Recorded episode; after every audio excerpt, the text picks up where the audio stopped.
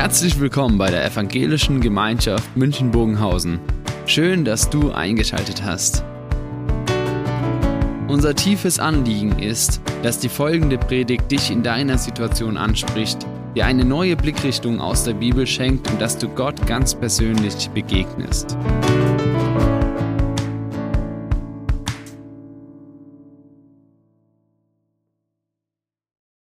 Das Thema Grenzüberschreitung heute. Ich weiß nicht, wer diesen Spieler Jens Jeremies kennt. Ehemals Spieler beim FC Bayern München und von ihm wird Folgendes berichtet. Es war ein Spiel gegen Arsenal London und dann hat er seinen Gegenspieler heftigst abgeräumt. Also schwer gefault. Und als der Gegenspieler wieder aufgestanden ist, ist Jens Jeremies zu ihm gegangen und er hat nicht gesagt, sorry, er soll nicht mehr vorkommen, sondern er hat gesagt, siehst du die Mittellinie? Kommst du darüber hierher, macht's Aua. Dort gut. Hier Aua, dort gut. Ich finde das unheimlich spannend. Ja, ich weiß auch nicht, wie der Schiedsrichter reagiert hat. Aber er hat auf jeden Fall eine klare Linie gezogen und hat gesagt, in dem Moment, mein Freund, wo du diese Linie überschreitet, macht's Aua. Und damit hat er diese Linie beschrieben. Wir sagen ja, wir ziehen rote Linien. Kennt ihr diesen Begriff? Eine rote Linie, wo wir sagen, das heißt für uns eine klare Grenze. Und diese klare Grenze, die wir hier ziehen, die heißt, wenn du diese Linie überschreitet, dann macht's Aua. Der Begriff rote Linie kommt aus den USA. In den 1960er Jahren haben Versicherungen, haben Banken Gebiete gekennzeichnet mit roten Linien und innerhalb dieser Gebiete wurden keine Darlehen und keine Versicherungen ergeben, weil man es den Leuten nicht zugetraut hat, dass sie damit umgehen. Und wenn ein Vertreter von dieser Versicherung doch einen Vertrag geschlossen hat, hat er die rote Linie überschritten und es hat ihn durchaus seinen Job kosten können. Wir ziehen auch rote Linien. Ganz bewusst oder ganz unbewusst. Vielleicht, ihr lieben Eltern, kennt man das, ja, wenn man dem Kind sagt, wenn du das noch einmal machst, dann. Meistens ist man danach nicht so konsequent. Es gibt diese roten Linien auch an anderer Stelle im Beruf. Eine Abmahnung, ja, noch einmal, dann. Ja, das heißt, wenn du noch einmal über diese Linie gehst, dann hat es Konsequenzen. Wir ziehen sie für uns persönlich und vieles mehr. Zur Zeit von Jesus hat solche rote Linien sehr deutlich gegeben und Jesus hat sie gekannt. Im letzten Gottesdienst haben wir darüber gesprochen. Ja, diese Frage der Reinheit, wo Pharisäer sagen, wenn du mit ungewaschenen Händen isst, hast du die rote Linie überschritten. Weil unsere Reinheitsgebote verbieten dieses Essen mit ungewaschenen Händen, das macht doch unrein. Und Jesus hat gesagt, das kann euch unrein machen, aber nicht was rein, sondern was rauskommt. Das macht den Menschen unrein.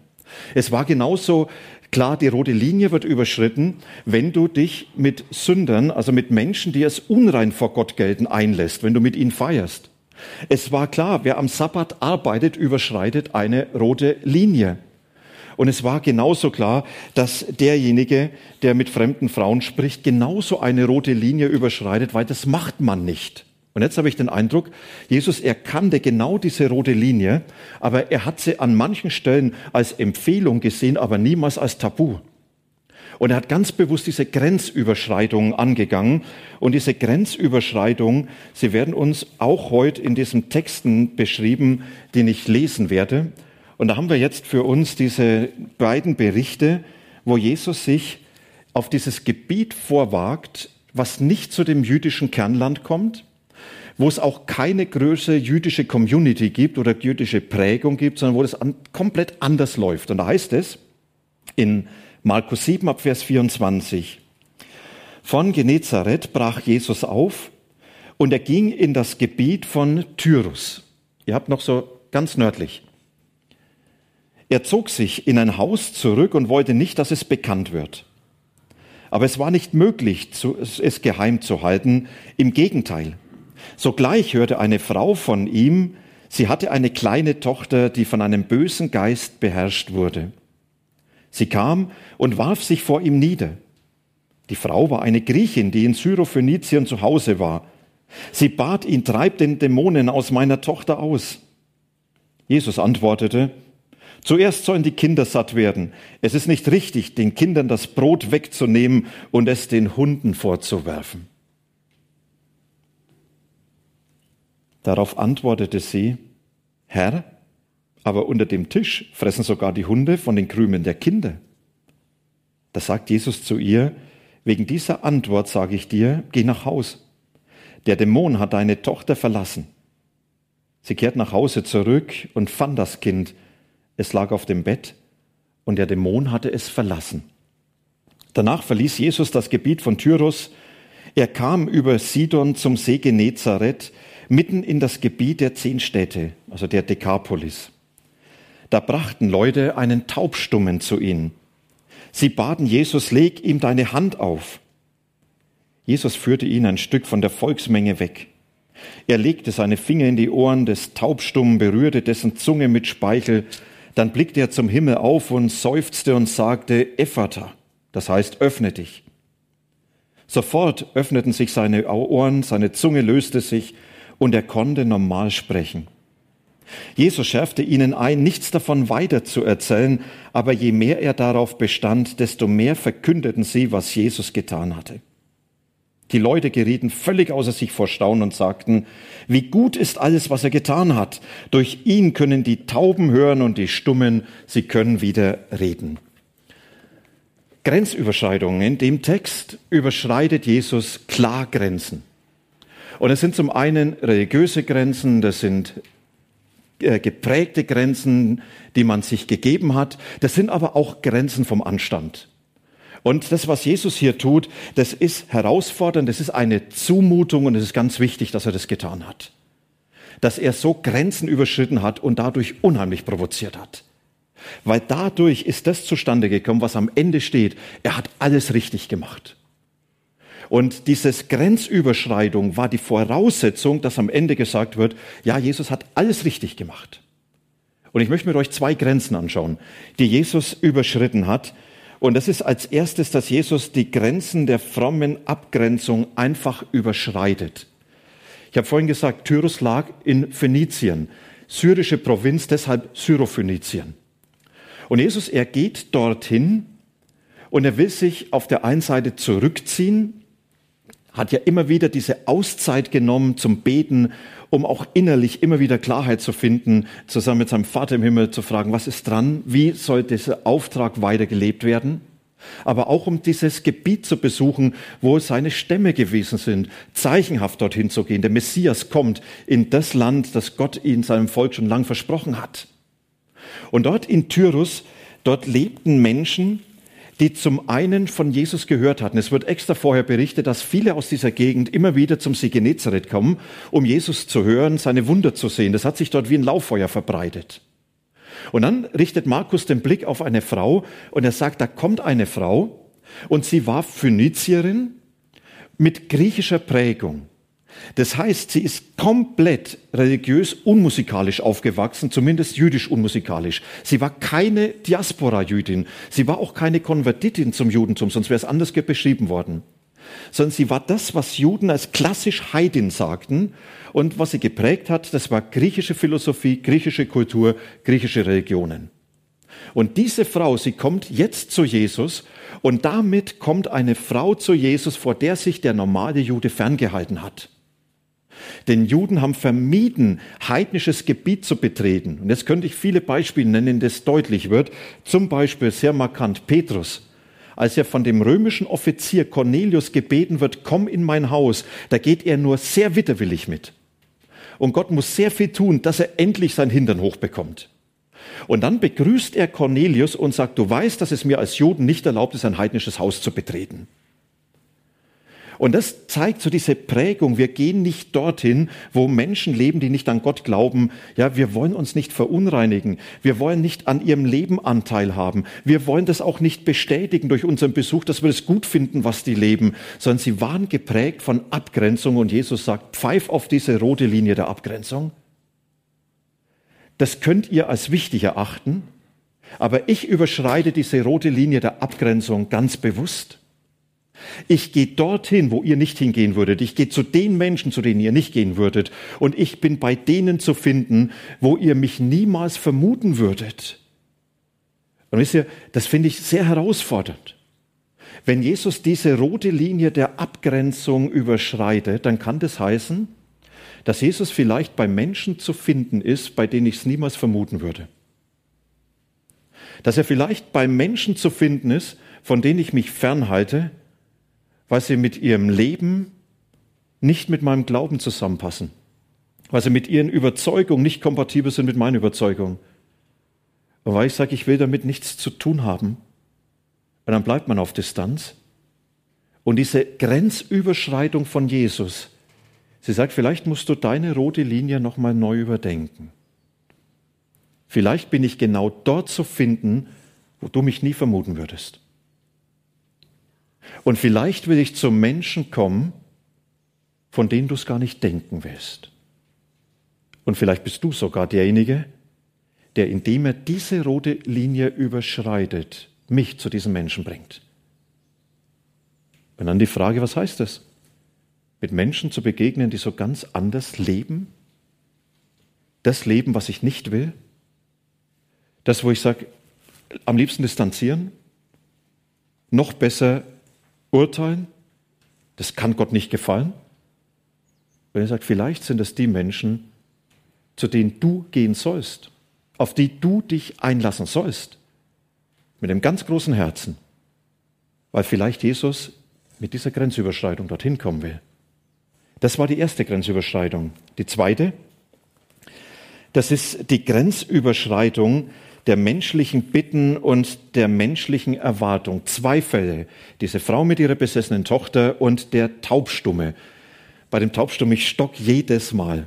Ich habe irgendwann mal darüber gepredigt und habe einen Dreher drin gehabt. Und habe ich statt, statt Taubstummer Staubdummer gesagt. Ja, und das hängt mir immer noch nach. Ja. Also Jesus hat diese beiden Menschen erstmal abgelehnt. Und das, was sich hier ereignet, das ist heftig, vielleicht am heftigsten das, was sich bei dieser Frau zeigt.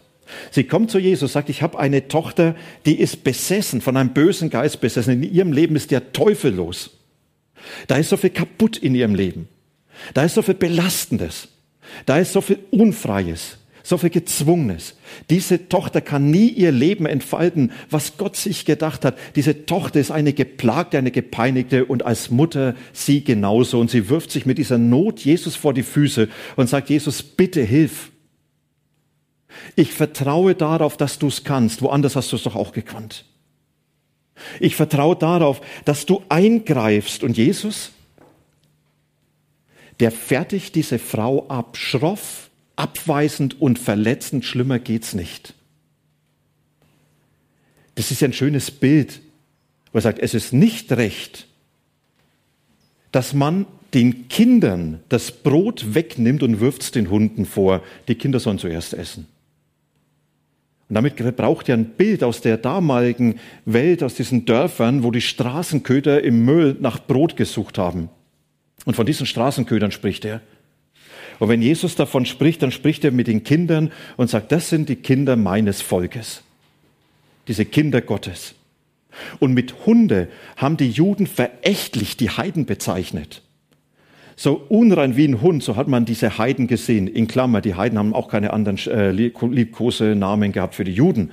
Ja, aber Jesus, er gebraucht hier diesen Begriff für Heiden und sagt, das sind wie Straßenköter.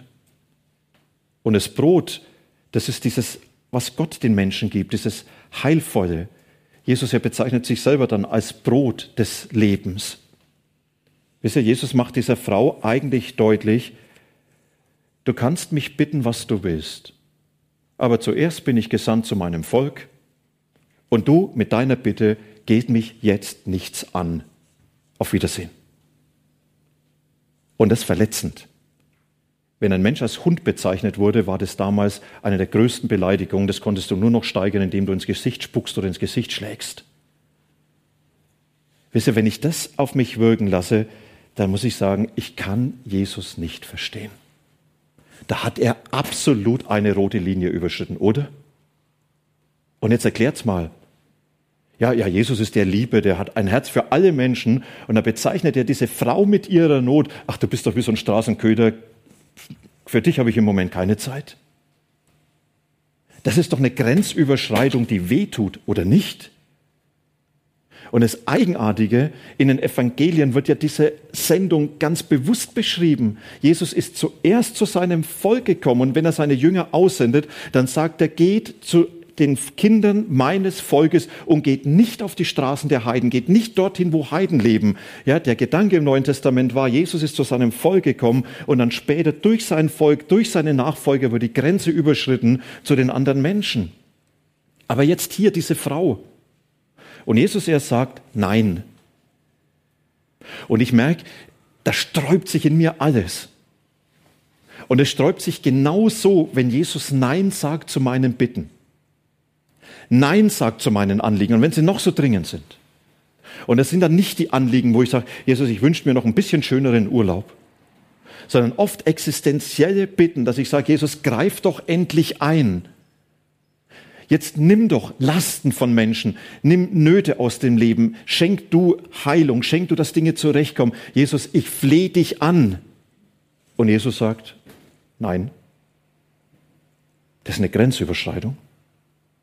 Und das ist, was Jesus hier den Menschen zumutet.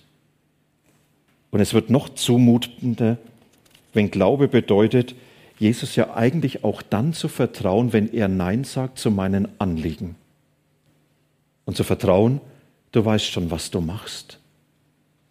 Und beim Taubstummen ähnlich. Da bringen die Menschen ihn zu Jesus mit ganz klarer Bitte, Jesus, leg diesem Menschen die Hand auf. Das war damals etwas, was sie gesehen haben, was damals üblich war. Und dann kannst du ihn heilen. Wir haben konkrete Vorstellungen, wie du handeln sollst und was du tun sollst. Und sie kommen mit diesem Menschen zu Jesus mit dieser Bitte und auch da Jesus konsequent, wo er sagt, so nicht. Ihr könnt eure Erwartung haben, aber ich bin nicht gebunden an eure Erwartung. Ich kann machen, was ich will. Und dann heißt es, dann nimmt er erstmal diesen Taubstumm und er führt ihn ein ganzes Stück zur Seite. Ich glaube, dass dieser Taubstumme nicht verstanden hat, um was es da geht. Und die Menschen, die mit ihren Erwartungen standen, Sie mussten auf einmal erleben, Jesus macht nicht, was wir erwarten. Jetzt haut er erstmal ab mit ihm. Und dann? Und dann wird beschrieben, ja, es wird hier so nett beschrieben, er legt ihm die Finger in die Ohren. Da heißt es eigentlich, er hat ihn gewaltsam in die Ohren gestoßen. Ja, probiert's mal bei eurem Nachbarn jetzt gerade aus. Dann wisst ihr, was das heißt. Ja, das ist äußerst unangenehm. Und dann auch noch mit seiner eigenen Spucke den anderen im Mund rumfahren. Also an der Stelle wird es ästhetisch und hygienisch und sonst wie nicht mehr. Ja, und die Menschen, sie müssen jetzt erleben, wir haben Erwartungen und Jesus, er erfüllt in keiner Weise diese Erwartung, sondern er macht Dinge, die eigentlich sinnlos sind. Das macht doch keinen Sinn. Und genau da überschreitet Jesus wieder eine Linie, nämlich die Linie unserer Vorstellung und unserer Erwartungen. Und genau da wird es für mich wieder herausfordernd. Wenn Jesus Dinge tut, wo ich sage, Jesus, das ist doch nicht, was ich erbeten habe. Ich habe erbeten, dass du eingreifst und was? Ja, du gehst erst mal weg. Ich habe erbeten, dass du Menschen anrührst und was machst du?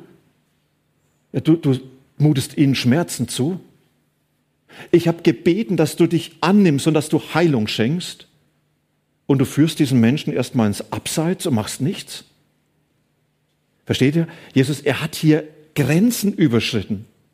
Grenzen menschlicher Bitten und menschlicher Erwartungen. Und hat gesagt, ich kann machen, was ich will. Ich bin euch nichts schuldig. Und genau hier heißt Glaube immer noch, ihm zu vertrauen, auch wenn er Dinge macht, die sinnlos erscheinen oder wenn er gar nichts macht, nach unserem Blick. Und diese Punkte, und jetzt komme ich nochmal auf den Anfang zurück, das sind die Ausgangspunkte, dass man am Ende sagt, Jesus, du hast alles richtig gemacht. Und jetzt wird es herausfordernd. Denn dort, wo ich sage, mir geht es wie die Frau, dass Jesus mich abweist und ich den Eindruck habe, er sagt Nein zu mir.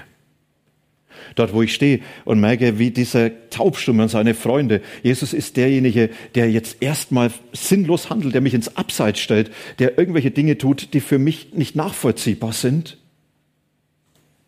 zu sagen, das ist der Ausgangspunkt, das am Ende heißt, es war alles richtig? Das ist, was Jesus hier zeigt. Und deshalb das Dritte, ja, die Grenzüberschreitung heißen, Jesus macht alles richtig. Und es bleibt manches sperrig. Bei dieser Frau, die dieses Bild aufgreift. Und das Spannendste von ihr ist, dass sie erstmal Ja zu dem Nein von Jesus sagt. Sie sagt nicht, Jesus, also das kannst du jetzt nicht bringen, bist du verrückt? Siehst du nicht meine Not? Sondern sie sagt, ja, ja, es ist so, dass du zuerst gesandt bist zu deinem Volk, ja. Ich sag ja dazu. Ich sag ja zu deinem Nein. Was, was für eine Größe. Was für ein Bekenntnis. Ich sag ja zu deinem Nein, aber ich nehme dich auch beim Wort. Hast du nicht gesagt zuerst den Kindern? Jesus und die Hunde unterm Tisch, die fressen doch, was runterfällt. Und dann gebraucht sie das Wort Hündlein, nicht mehr Straßenköder. So diese Taschenratten hätte ich fast gesagt, also äh, diese, diese kleinen Pinscher, ja, also ja, äh, die, die man auch mal streichelt. Da sagt Jesus, es gibt auch noch andere Begriffe, die sage ich jetzt nicht. Also da sagt diese Frau, Jesus, das sind doch diese, die irgendwo auch dazugehören. Und das, was ihnen zufällt, das reicht. Und so stehe ich jetzt vor dir. Ich habe keinen Anspruch. Ich sage ja, wenn du Nein sagst. Und doch vertraue ich darauf, dass das, was du mir noch gibst, dass das reicht. Und Jesus sagt, was für ein Glaube. Was für ein Vertrauen. Da hat sich in diesem Nein ein Glaube geformt, der größer ist als nur zu sagen, Jesus, bitte mach mal. Ein Glaube, der Jesus ernst nimmt, ein Glaube, der Jesus anders begegnet, als schnell nur mal bitte. Ein Glaube, der sagt, Jesus, du hast das Recht, Nein zu sagen. Und ich vertraue trotzdem, dass es reicht. Jesus sagt, was für ein Glaube. Geh heim, deine Tochter ist frei. Das, was ich dir gebe, das reicht wirklich. Und bei dem Taubstumm, da wird beschrieben, dass Jesus diesen Mann an die Seite nimmt. Entschuldigung, zuvor noch ein Zitat, habe ich fast vergessen, von Walter Kleiber, der in seinem Kommentar das so beschrieben hat, im Blick auf diese Frau. Die Frau steht in einer Reihe mit den Freunden des Gelähmten und der Frau, die von Blutungen geheilt wird. Das sind zwei Ereignisse, die vorher waren. Da heißt es, Glaube ist festes, hartnäckiges Vertrauen, das sich auch durch Widerstände nicht abschrecken lässt. Das ist der Glaube, den diese Frau gelernt hat, gelebt hat, durch das, was Jesus ihr zugemutet hat, durch diese Grenzüberschreitung. Und dann dieser Taubstumme, er erlebt, wie Jesus ihn bewusst anrührt bis unangenehm ist. Auch da wieder Zumutung, Grenze überschreiten. Und am Ende heißt es, dass er reden und hören kann. Und er erlebt, Jesus handelt an mir in einer Weise, wie ich es mir nie vorstellen hätte können. Er tut Dinge, die für mich gar nicht in Reichweite waren und dadurch werde ich gesund. Und am Ende steht jetzt dieses Bekenntnis. Er hat alles richtig gemacht. Alles richtig. Jesus bestens. Da steht das Wort eigentlich sehr gut. Jesus, man hätte es nicht besser machen können, heißt es eigentlich.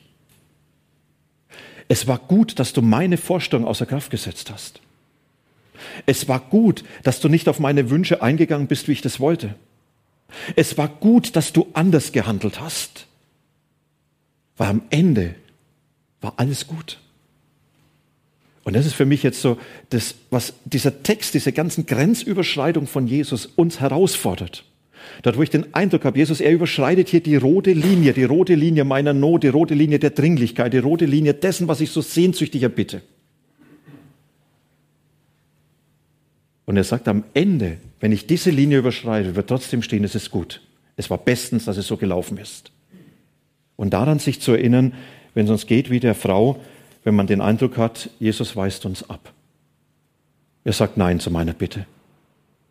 Wenn es uns geht wie den Freunden, die auf einmal merken, Jesus, er erfüllt nicht unsere Erwartung, nicht unsere Vorstellung, er greift nicht so ein, wie ich das gedacht habe. Wenn es uns geht wie den Taubstumm, dass man auf einmal merkt, Jesus macht irgendwie lauter sinnlose Dinge und es tut weh und es tut noch mehr weh als vorher und meine Not wird noch größer. Dann zu sagen, ja, das ist alles richtig, aber alles wird dort enden, dass Menschen außer sich sind und sagen, er hat wirklich alles gut gemacht. Und außer sich heißt, ich kann es nicht erklären. Ich kann es nicht verstehen. Aber ich kann es nur wahrnehmen, ich kann es nur annehmen, ich kann es nur fassen. Ich schließe ab mit einem Gebet, was ich gefunden habe, was sehr eindrücklich ist. Es wird einem Soldaten zugeschrieben, der hat das aufgeschrieben. Ich bat Gott um Stärke, aber er machte mich schwach, damit ich Bescheidenheit und Demut lernte. Ich bat Gott um Hilfe, um große Taten zu vollbringen. Er machte mich kleinmütig, damit ich gute Taten vollbrächte. Ich bat um Reichtum, um glücklich zu werden. Er machte mich arm, damit ich weise wurde. Ich bat um Dinge, damit ich das Leben genießen könnte. Er gab mir das Leben, damit ich die Dinge genießen lernte. Ich erhielt nichts von dem, was ich erbat, jedoch alles, was gut für mich war. Gegen mich selbst wurden meine Gebete erhört. Ich bin unter allen Menschen ein gesegneter Mensch. Und jetzt feiern wir Abendmahl. Und Abendmahl heißt auch Grenzüberschreitung. Wir dürfen im Abendmahl erleben, wie Jesus die Grenze überschreitet und wie er hineinkommt in mein Leben in Situationen, wo ich vielleicht wie die Frau bin, wie die Freunde, wie der Gelähmte und sage, Jesus, ich verstehe dich nicht. Und Abendmahl heißt, dass Jesus sagt, ich überschreite die Grenze deines Kleinglaubens, deines Unverständnisses, alles, was du bist. Und ich komme zu dir. Und Brot und Wein es deutlich machen, ich komme in dich. Ich bin gegenwärtig. Es gibt doch nichts, was mich abhalten kann, sagt Jesus. Ich komme hinein in deine Lebenswirklichkeit und dann will ich dir zeigen, ich bin da. Und das Abendmahl ist auf der anderen Seite auch eine Grenzüberschreitung von uns. Dass wir hineingehen in die Gegenwart Gottes, in die Gegenwart von Jesus. Und dass wir hineingehen und unser ganzes Leben mitnehmen mit allen Anliegen. Und dass wir diese Grenze überschreiten und ganz bewusst sagen, Jesus, und jetzt setze ich mich dir aus. Wie die Frau, wie der Taubstumme, wie die Freunde des Taubstummen. Und ich habe nur die eine Bitte, handel du an mir, nicht nach meinen Vorstellungen, sondern wie du es willst. Und beschenk mich mit deiner Gegenwart, dass ich fassen kann. Du bist da. Jetzt wollen wir gemeinsam ein Lied singen und das als Überleitung zum Abendmahl. Es ist ein unfassbares Bekenntnis, dieses Lied. Lied, da heißt es, ich habe noch nie eine Liebe wie die deine gefunden. Und es beginnt, ich habe gehofft, ich habe gebangt, ich habe gewacht. Und diese innere Reise, die diese Menschen in diesen Texten haben, wird in dem Lied nochmals beschrieben. Ich lade euch ein, dass wir das Lied gemeinsam wirklich als ein Bekenntnis singen und dass wir dazu aufstehen.